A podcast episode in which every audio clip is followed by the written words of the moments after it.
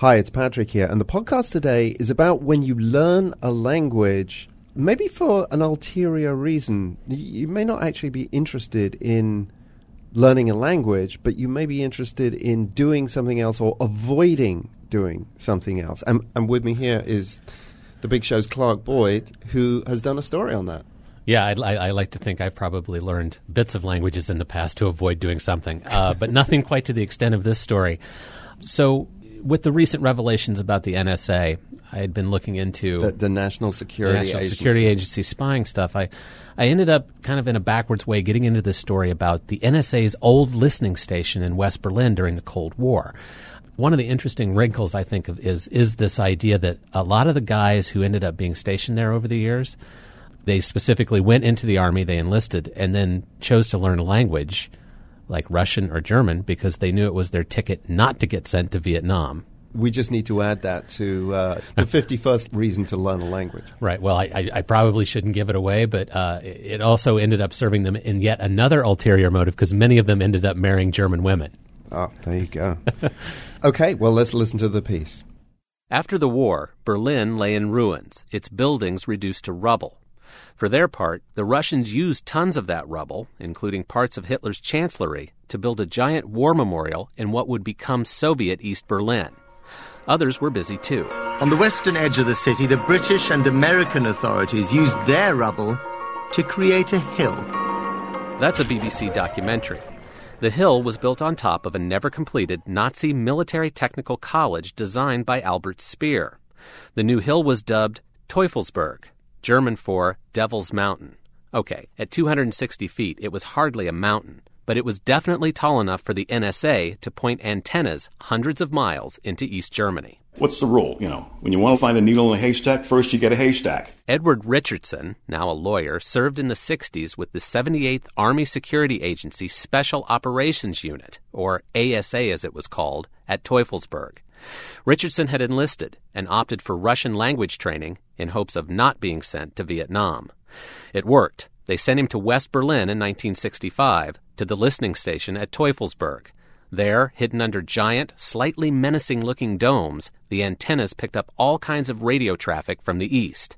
And 24 7, Richardson says, the Americans used dozens of vacuum tube radios and reel to reel tape recorders to monitor it all. This was kind of the Pleistocene era of communications. The operators would sit there all night and just wait for one of the little lines on the green screen to wiggle and they'd start the tape recorder and they'd hand the tapes over to a transcriber or to a scanner who'd uh, go through the tapes, and then they we'd send the, the, hard copy out to uh, out to Frankfurt, which went on to uh, NSA or ASA headquarters. Richardson was tasked with focusing on Soviet troop movements in East Germany. We would uh, transcribe uh, artillery fire missions, uh, anti-aircraft missions, tank traffic we didn't care what they were saying. What we cared about was who was saying it and where were they saying it from. Uh, nobody was interested in listening to people's conversations. They were interested where are they and who are they. That's all you cared about, you know.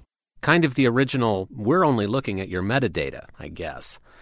Anyway, Richardson remembers some funny moments, like near daybreak, when weird frequency bounces meant you'd sometimes hear Moscow cabbies chatting. Other times, he said, you'd decode a message saying that a Soviet artillery unit was targeting Teufelsberg, only to realize it was a hoax. Yikes. While Richardson worked on the Soviets, Don Cooper listened in on telephone calls between East German government officials. Some days it was fun. Other days it was just excruciatingly boring. They'd be discussing agriculture reports, you know, if they were having a bad crop of potatoes. Usually on, if we were on the graveyard shift, we'd, uh, or even a lot of times after about eight o'clock at night, uh, we'd switch over to Radio Luxembourg and listen to rock and roll. But Cooper says he does remember hearing one interesting conversation. Walter Ulbricht, Uncle Walter as he was called, was the East German leader at the time and Cooper overheard Uncle Walter's then second in command, Erich Honecker, arranging a hunting trip. Walter wanted to go deer hunting up in the northern part of the of the country, and they were making sure that he would get a deer. By they drugged the poor thing. When it kind of st- staggered out, Walter would take a shot at it, and they had a uh, sharpshooter with a silencer on his rifle to make sure that the deer went down. So Walter got his deer. And the Americans, well, they got a bit of insight into how East Germany worked at the time. Cooper details all of this in his book, C Trick, named after the shift he worked. He says that officially, the Army Security Agency was never in Berlin. The guys in the outfit couldn't even wear their unit patch on their uniforms. And if a German asked, Cooper says, you had to tell them, I'm a clerk in the Berlin Brigade. He remembers trying that out one night at a place called the White House Bar. I was sitting in there enjoying myself and, and a couple of Germans sitting with a couple of uh, Berliners and they asked, you know, uh, you, uh, you American, and obviously with the with the military haircut that I had at the time. And I said, "Oh yeah." I said, "What unit you with?" And I said, "Oh, I'm a clerk at Berlin Brigade." And they both of them laughed and said, "Oh, you're ASA." So much for top secret.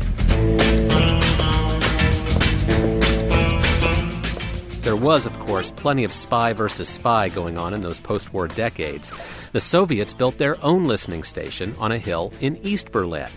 Chris McLaren served with the ASA at Teufelsberg in the 1970s. And so long as they listened to the West and we listened to the East, uh, things went fine. Because I think after 1980, the real big danger was surprise, panic, and overreaction, military overreaction. And since we were all listening, no surprise, no panic, no overreaction. So it worked very well. McLaren ended up marrying a Berliner and staying on in the city after he left the army. He watched as the fall of the wall and reunification brought an end, eventually, to the NSA's listening station on Teufelsberg. Reunification was 1990. The, uh, from what I understand, the Americans listened in just to make sure for another year. Just to make sure everything was straight. And then they dismantled the place, so I think operations actually be, probably finished at the end of 91 or 1992. And Teufelsberg itself, all those buildings with the strangely shaped domes, well, it's fallen into almost complete disrepair. Check on YouTube and you'll find artists and musicians who love to visit the eerie place for inspiration.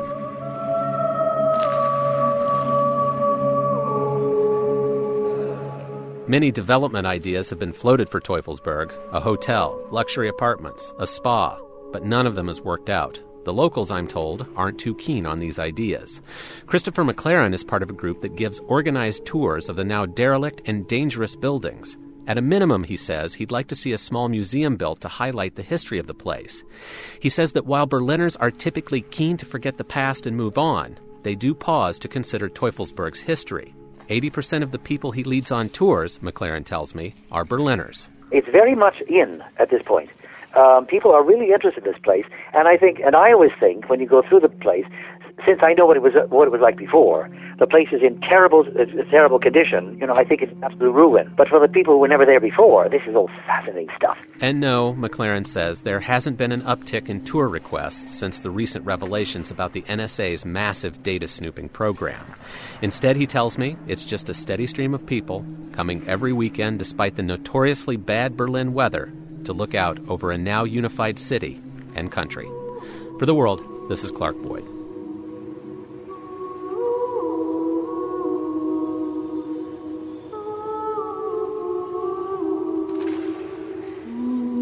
Clark is back with us again, and, and Clark, we just heard from Christopher McLaren there. He used his language skills to get married to a and, local woman, and continues to. I mean, he left the army after tour his once his tour was up, uh, so he was out by the mid '70s. Stayed in Berlin because he got married to a German woman. Ended up, you know, teaching at Berlitz, working for the USO uh, doing background checks on people working at Teufelsberg.